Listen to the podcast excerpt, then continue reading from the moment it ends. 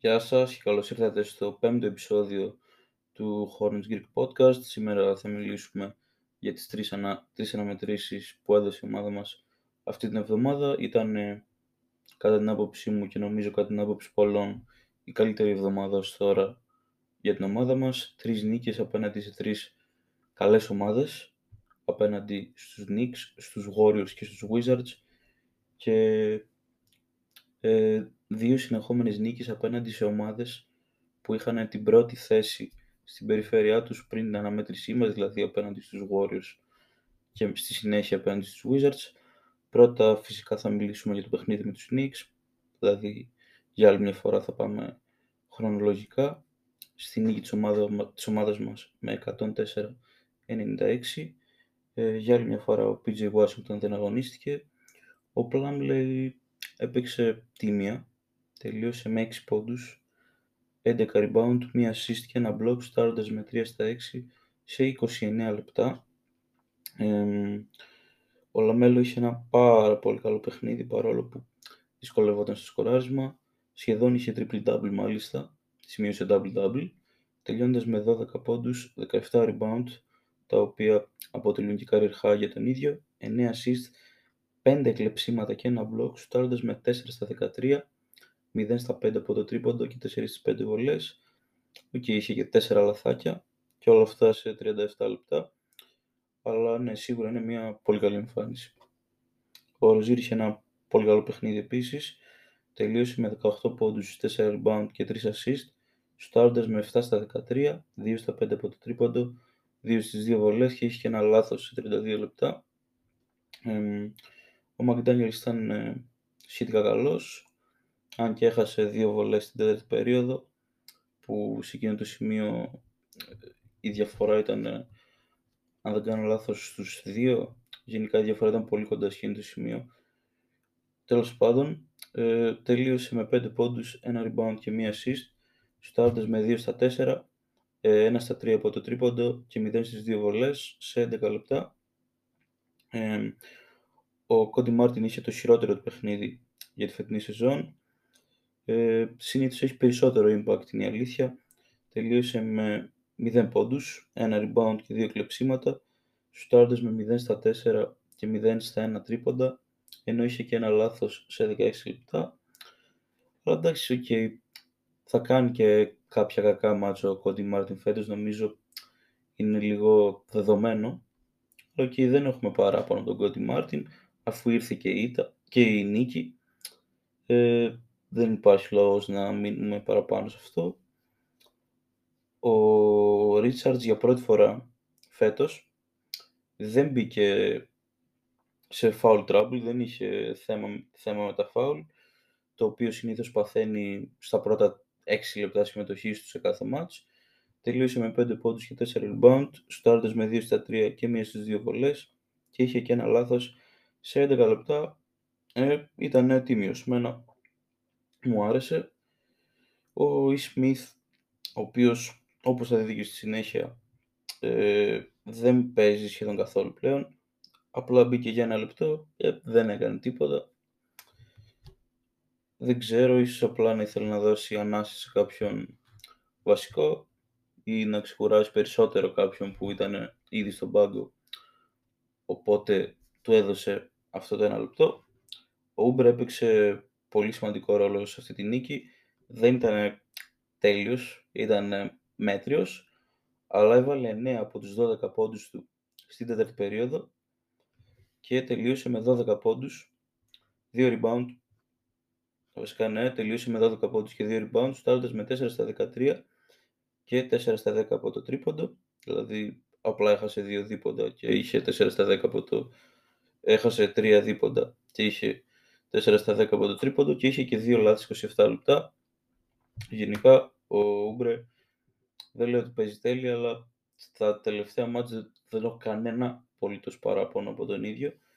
Ε, okay, πρώτη φορά θα κάνω ξεχωριστή αναφορά σε παίκτη άλλης ομάδας χωρίς να, έχω, χωρίς να έχω αποκλειστικό σκοπό να μειώσω τον Πλάμλι γιατί ναι, αυτό το κάνω πολύ συχνά αλλά ο Κέμπα ο άνθρωπος ο οποίος ε, με έκανε να αγαπήσω τον μπάσκετ, είχε season high τελειώνοντας με 26 πόντους, 3 rebound και 3 assist, αλλά και 2 κλεψίματα, στάροντας με 9 στα 19, 4 στα 9 τρίποντα και 4 στις 5 βολές και είχε και 2 λάθη σε 31 λεπτά. Σε κάποια φάση στην πρώτη περίοδο είχε βάλει 16-17 πόντους, δεν θυμάμαι ακριβώς και δεν είχαμε μείνει όλοι παγωτά γιατί τις τελευταίες δύο φορές, πούμε τρεις, που έχει έρθει από τότε που έφυγε ε, στο Spectrum δεν έπαιζε τόσο καλά, δηλαδή, ναι.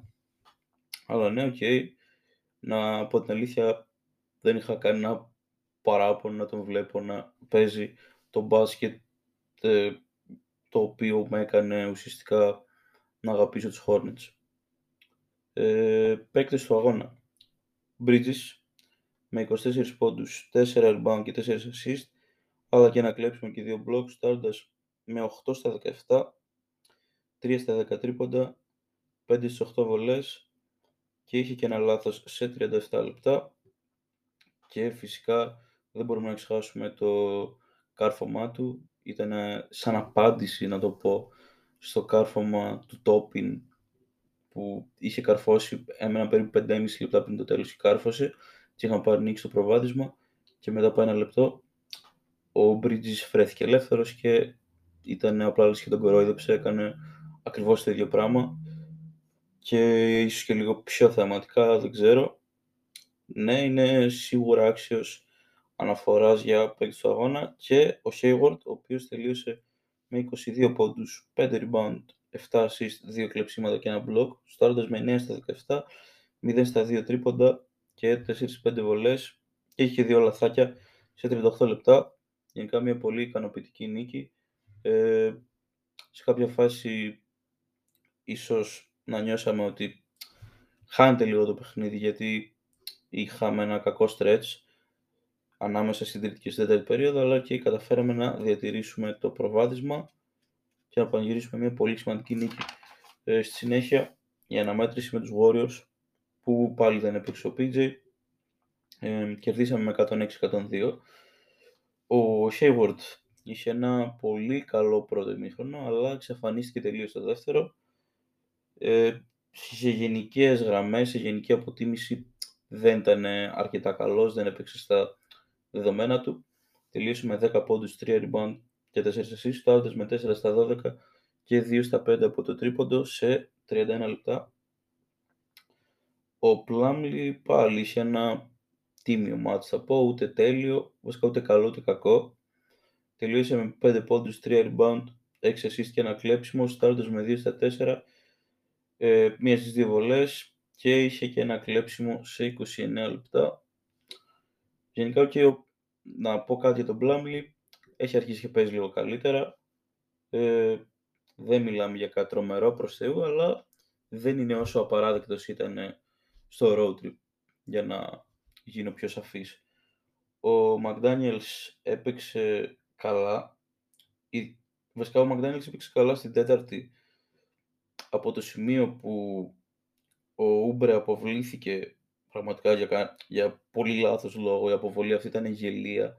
Δηλαδή, ό,τι και να πει κανείς για αυτή την αποβολή είναι λίγο. Ε, έπαιξε καλά από τη στιγμή όμως της αποβολής και μετά. Τελείωσε με 6 πόντους, 5 rebound, ένας, με μία assist και ένα κλέψιμο. Στάρτες με 3 στα 7 0 στα 2 τρίποντα και είχε και ένα λάθος σε 21 λεπτά. Κανένα παράπονο. Ο Κόντι Μάρτιν ήταν απλά εξαιρετικός. Με διαφορά ο καλύτερος μας αμυντικός. Αλλά αυτό το λέω γενικά, δεν το λέω μόνο για την αναμέτρηση με τους Warriors. Και είχε και σημαντική συνεισφορά επιθετικά. Τελείωσε με 12 πόντους, 8 rebound, 3 assists και 2 κλεψίματα. Στάροντας με 5 στα 9, 1 στα 2 τρίποντα, 1 στα... και 1 στις 3 βολές. Όλα αυτά σε 28 λεπτά. Και να πούμε ότι ξεκίνησε με 5 στα 5 ε, στο πρώτο μήχρονο δηλαδή. Είχε 5 στα 5, εντάξει στο δεύτερο έχασε 4 σουτ αλλά σε γενικές γραμμές τρομερή εμφάνιση από τον Κώτη Μάρτιν. Έπαιξε και κάποιες πολύ καλές άμυνες στον Γκάρι. Εντάξει προφανώς δεν ήταν μόνος τους αυτές, αλλά το αξίζουν πολλά, πολλά συγχαρητήρια για το φετινό jump που έχει κάνει και προφανώς για την εμφάνιση αυτή. Ο Ούμπρε είχε μια καλή εμφάνιση, έπαιζε καλά μέχρι να ε, γίνει εκείνη η γελία αποβολή και τελείωσε με 10 πόντους, 4 rebound, ένα κλέψιμο και ένα κλέψιμο. Στάρτος με 4 στα 8 και 2 στα 5 τρίποντα και είχε και ένα λάθος όλα αυτά σε 16 λεπτά. Ε, παίκτης του αγώνα, Bridges, 22 πόντι, 8 rebound, 3 assist και ένα κλέψιμο. Στάρτος με 9 στα 16, 2 στα 6 τρίποντα και 2 στις βολές και είχε και ένα λάθος σε 42 λεπτά. Ε, Ροζίρ, 20 πόντι, 1 assist, ένα κλέψιμο και 2 blocks, Στάρτος με 7 στα 14, 3 στα 8 τρίποντα, 3-3 βολές και έχει και 2 λάθη σε 32 λεπτά. Για να γίνει όμως πιο ακριβής, ο Λαμέλο ήταν καλύτερος και από τους δύο. Ε, βασικά, όχι. Για... Είμαι λίγο υπερβολικός. Ο Λαμέλο ήταν καλύτερος από το Ροζίρ. Από τον Bridges δεν ήταν. Ε, ήταν δικό μου αυτό το λάθος. Αλλά δεν έκανε τίποτα στην τέταρτη, ενώ ο Ροζίρ έκανε κυριολεκτικά τα πάντα Οπότε για μένα ο Ροζίρ αξίζει περισσότερο τον τίτλο του ενός από τους δύο παίκτες του αγώνα. Ε, ο Λαμέλο είχε 21 πόντους, 7 rebound, 5 assist και 3 κλεψίματα, σουτάροντας με 8 στα 17, 4 στα 8 τρίποντα και μία στις μία βολές, αλλά και έχει και 4 λάθη σε 38 λεπτά.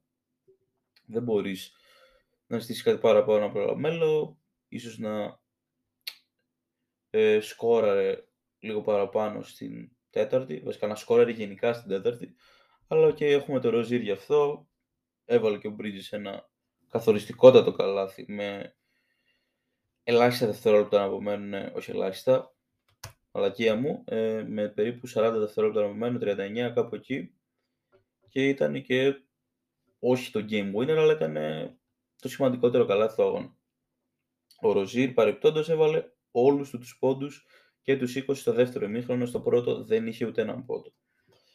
Και για να μην λέτε ότι είμαι κομπλεξικός, ότι είμαι αρνητικός και απεσιόδοξος, ε, πρέπει να δώσουμε τα εύσημα εκεί που ανήκουν και αναφέρομαι στον Μπορέγκο, ε, ο οποίος έκανε πολύ καλά adjustments πάνω στον Γκάρι, ο οποίος είχε μία από τις χειρότερες ε, shooting βραδιές της χρονιάς, της σεζόν, σούταρε με 7 στα 24, είχε κάπου στους 24 πόντους αν δεν κάνω λάθος, δεν θυμάμαι όλα τα στατιστικά του, αλλά ναι, πραγματικά πολύ καλό κοουτσάρισμα από τον Μπορέγκο στο συγκεκριμένο μάτς. Έβλεπε κιόλας ότι οι αντίπαλοι αστοχούσαν, οι Warriors αστοχούσαν, σχεδόν όλοι δηλαδή πέραν του Wiggins και τους άφηνε ελεύθερους.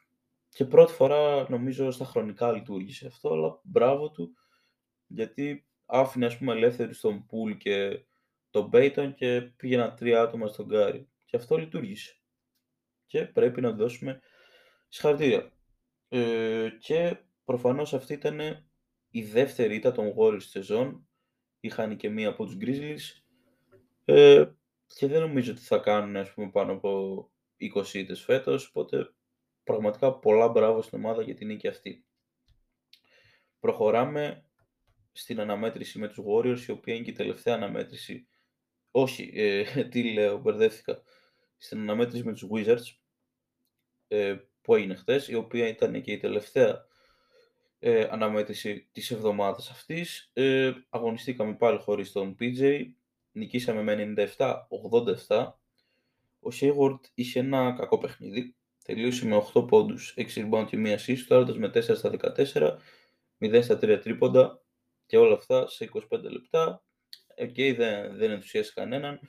Μπορεί να έπαιξε και υπό συνθήκες τραυματισμού γιατί ήταν ε, probable λόγω μιας, πώς να το πω, δεν ένιωθε άνετα στο χέρι του, αλλά και okay, έπαιξε, δεν έκανε κάτι τρομερό, προχωράμε.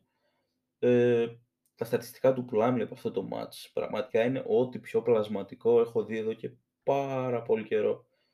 Το μόνο καλό πράγμα που έκανε ήταν να πάρει κάποια επιθετικά rebound στην τρίτη περίοδο, βοήθησαν πάρα πολύ, πήρε 8 μάλιστα, αλλά γενικά αυτό το double-double που έχει με τους 11 πόντους και τα 13 rebound, είχε και 2 assist, ένα κλέψιμο, ε, είναι πολύ πλασματικά δηλαδή άμα, άμα δει κάποιος τα στατιστικά θα πει πω ο Πλάμλι πολύ καλό μάτς έκανε. όχι, είναι πολύ μακριά από την πραγματικότητα αυτό το σχόλιο. Δεν έπαιξε πολύ καλά ο Πλάμλι. Ε, σούζερε και με 5 στα 7 και μία στις δύο βολές είχε. Το θέμα είναι, στην άμυνα, ε, πραγματικά ήταν σαν κόνος. Ο Γκάφορντ σημείωσε season high με 20 πόντους, αλλά και ο Χάρελ που είχε νομίζω 15 πόντους, έκαναν πραγματικά πάρτι στη ρακέτα. Εντάξει, έπαιξαν και με το Richards ως αντίπαλο, αλλά πιο πολύ ο, ο Πλάμλι έπαιξε και αμυντικά ήταν απαράδεκτος. Τέλος πάντων, μικρό το κακό, βοήθησε και με τα επιθετικά rebound, οπότε τέλος πάντων. Ο Λαμέλο είχε career high σε assist, παρόλο που σούταρε άσχημα και μου αρέσει γενικά αυτό το ότι άμα ο Λαμέλο παίξει άσχημα, όχι, άμα ο Λαμέλο σουτάρει άσχημα, θα κάνει κάτι υπερβολικά καλά για, για να το αναπληρώσει. Ας πούμε, τις προάλλες, ε, στην αναμέτρηση με τους Knicks, δεν σουτάρει καλά, όμως έκανε career high σε rebounds. Τώρα δεν σουτάρει καλά με τους Wizards και είχε career high σε assist. Είναι λες και προσπαθεί να αναπληρώσει ε, το κακό shoot, την κακή shooting βραδιά βασικά. Τελείωσε με 11 πόντους, 6 rebound και 14 assist, που είναι και το career high του, ε, δηλαδή σημείωσε double-double, είχε και δύο κλεψίματα, αλλά και 5 λάθη σε 35 λεπτά, σούταρε με 4 στα 18, μία στις μία βολές και 2 στα 7 τρίποντα. OK, okay, τίμιος, όχι κάτι το wow. Ε, το μόνο wow της, της εμφάνισης αυτής είναι ε, οι assist. Ο Κόντι Μάρτιν ε, πραγματικά πιστεύω ότι θα είναι στη συζήτηση για all defensive teams γιατί είναι απλά τέτοιου είδους παίκτης, είναι lockdown παίκτης. Για άλλη μια φορά τρομερή αφοσίωση στο παιχνίδι, ε, τρομερό effort.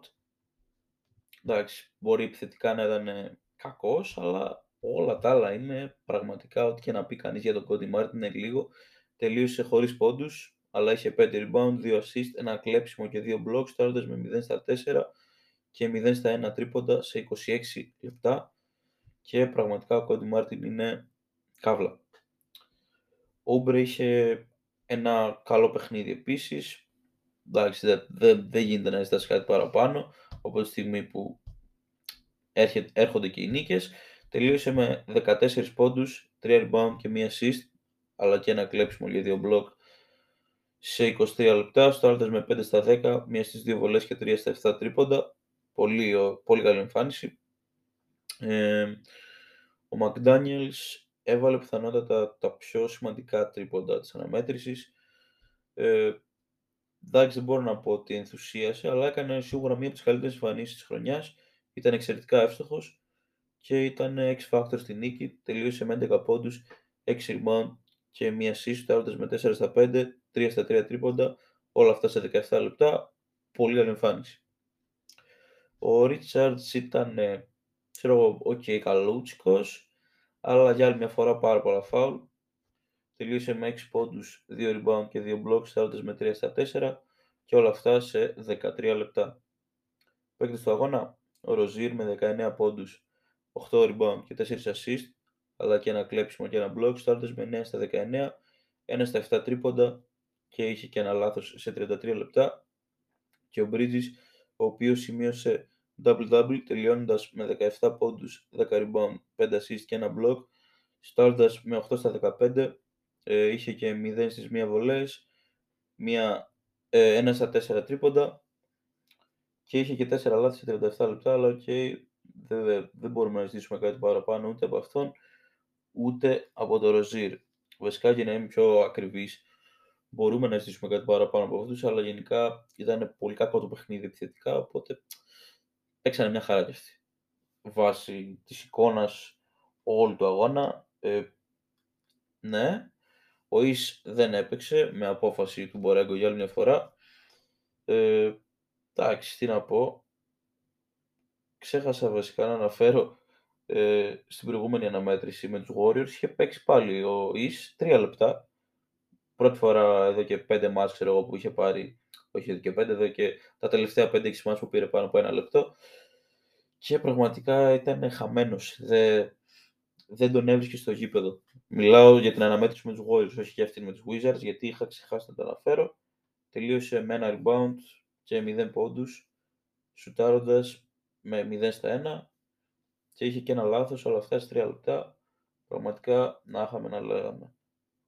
Δεν έπαιξε χτες και στην τελική αυτά που λέγαμε για ένα underrated off-season signing, για μια underrated προσθήκη δηλαδή της off-season είναι λάθος κατά με, απολύτως τίποτα ε, underrated, αδιάφορη ίσως να φανεί αυτή η προσθήκη, αν και έκανε κάποιες καλές εμφανίσεις. Ε, δεν ξέρω, ίσως να, όχι να αδικείται, αλλά ο Μπορέγκο να τον έχει αφήσει εκτός σχεδίων του και δεν έχω παράπονο με αυτό όσο η ομάδα νικάει, γιατί υπήρχαν κάποια μάτς στο road trip που απλά έβλεπες τον Κόντι Μάρτιν, έπαιζε ήδη ομάδα χάλια, έβλεπες τον Νι Σμιθ, μπερδεύτηκα και απλά εκνευριζόσουν ακόμα πιο πολύ. Ε, αυτή τη φορά επειδή είχαμε και τρία μάτς, θα τελειώσει πιο γρήγορα το podcast. Θα μιλήσω λίγο και για τους επερχόμενους αντιπάλους αυτής της εβδομάδας. Είναι οι Pacers εντός σε ένα μάτς που περιμένουμε να κερδίσουμε. Ε, οι Pacers έχουν ρεκόρ 6-10, είναι από τις πιο ασταθείς ομάδες της Λίγκας. Έχουν κερδίσει, ας πούμε, τους Knicks, αν δεν κάνω λάθος. Και χθες, ας πούμε, χάσανε μέσα στο Detroit. Εντάξει, τι, τι να λέμε. Κατ' εμέ αυτό πρέπει να είναι ένα ματς που θα πάρουμε. Στη συνέχεια ταξιδεύουμε στην Ατλάντα, όπου θα αντιμετωπίσουμε τους Hawks, οι οποίοι έχουν ένα ρεκόρ 7-9. Έχουν τρεις σερί νίκες, είχαν ρεκόρ 4-9 και κέρδισαν τους Bucks με μυθική εμφάνιση Trae Young, κέρδισαν τους Magic και κέρδισαν και τους Celtics χθες. OK, okay, αυτό το ματς δεν θα μου έκανε εντύπωση ούτε αν το παίρναμε ούτε αν το χάναμε. Θα έχει μεγάλο ενδιαφέρον. Αλλά ναι, δεν θα... Άμα η ομάδα δείχνει ένα αξιοπρεπές πρόσωπο και έχανε, δεν θα έλεγα ότι ξέρω εγώ έρχεται το τέλος του κόσμου όπως συνήθως με τους Kings. Τέλος πάντων, ε, μετά παίζουμε μέσα στους Wizards που έχουν ρεκόρ 14. Τους χαρίσαμε τέταρτη τους νίκη χθες τα ξημερώματα. Ε, ίσως το μόνο μάτς που δεν περιμένω να κερδίσουμε για να είμαι ειλικρινής, αν και τους κερδίσαμε χθες. Θα μου πεις χθες κάνανε και αυτή ιστορικά κακό παιχνίδι. Πραγματικά, άμα βλέπατε πώς σούταραν τρίποντα, δε, αυτό ήταν πραγματικά ένα επανάληπτο. Δεν δε βάζανε τρίποντο για κανέναν απολύτω λόγο. Ήταν σοκαριστικό. Αλλά εντάξει, αφού μας βόλεψε, δεν υπάρχει θέμα. Ε, και εντάξει, παίξαμε και καλή άμυνα. Για να μην ε, τα ισοπεδώνουμε όλα, παίξαμε καλή άμυνα πάλι. Ε, εντάξει, προφανώς μπορώ να μας δω να κερδίζουμε μέσα στην πρωτεύουσα, αλλά πιστεύω ότι θα παίξουν και αυτοί λίγο πιο. Όχι αρχιδάτα να το πω, με πιο πολύ τσαγανό. Αλλά OK, okay, θα δούμε και αυτό είναι ένα winnable παιχνίδι. Αλλά ναι, πιστεύω ότι άμα, άμα μου έλεγες ποιο από τα ματς πιστεύεις θα χάσουμε, θα έλεγα αυτό. Και τέλος, ταξιδεύουμε μέσα στο Ορλάντο, το οποίο έχει ρεκόρ 4-11 και οι δύο από τις τέσσερις νίκες είναι με τους Knicks. Τους ευχαριστούμε, γιατί είναι κοντά μας οι Knicks. Ε, προφανώς αυτό το ματς πρέπει να το πάρουμε, δεν αξίζει να πούμε το γιατί. Είναι μια σχεδόν tanking ομάδα, βασικά είναι tanking ομάδα, το σχεδόν δεν ξέρω γιατί το έβαλα μέσα στην πρόταση. Οπότε πρέπει ή εύκολα ή δύσκολα να του κερδίσουμε. Του κερδίσαμε ήδη μια φορά μέσα στο Ορλάντο.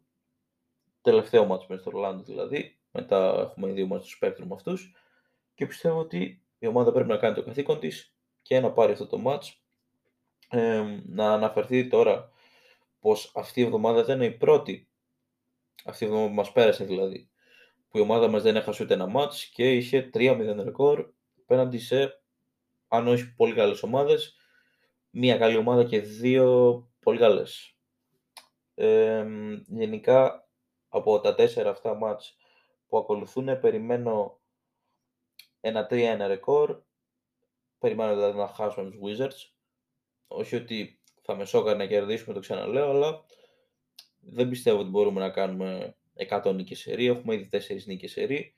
Ε, κάποια στιγμή θα χάσεις. Γι' αυτό πιο πολύ το βάζω έτσι. Αλλά και ούτε το 2-2 θα με σόκαρε. Δηλαδή να χάσουμε και με στους Hawks και να πάρουμε τα άλλα δύο με Pacers και Magic. Θα δείξει. Ε, μου άρεσε πάρα πολύ αυτή η εβδομάδα. Πέρασα πολύ καλά βλέποντας την ομάδα. Ε, αυτό μας χρειαζόταν λίγο μετά, το, μετά την προηγούμενη μια μισή εβδομάδα στη Δύση. Ε, βρισκόμαστε στην πέμπτο-έκτη θέση μαζί με τους Cavs. Ε, πολύ καλά τα πράγματα. Ε, πραγματικά σε κάνει να αναρωτιέσαι άμα δεν κάναμε κάτι κακές ήττες τύπου Cavs εντός και Kings εκτός.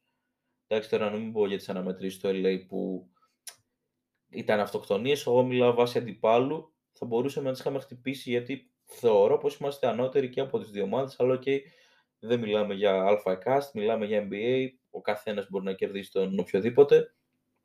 Οπότε ναι, απλά εντάξει, έστω ένα 16 αυτή τη στιγμή θα, θα ακουγόταν πολύ καλύτερο ή ένα 11-5, αλλά OK, okay, δεν μπορούμε να έχουμε παράπονο αυτή τη στιγμή.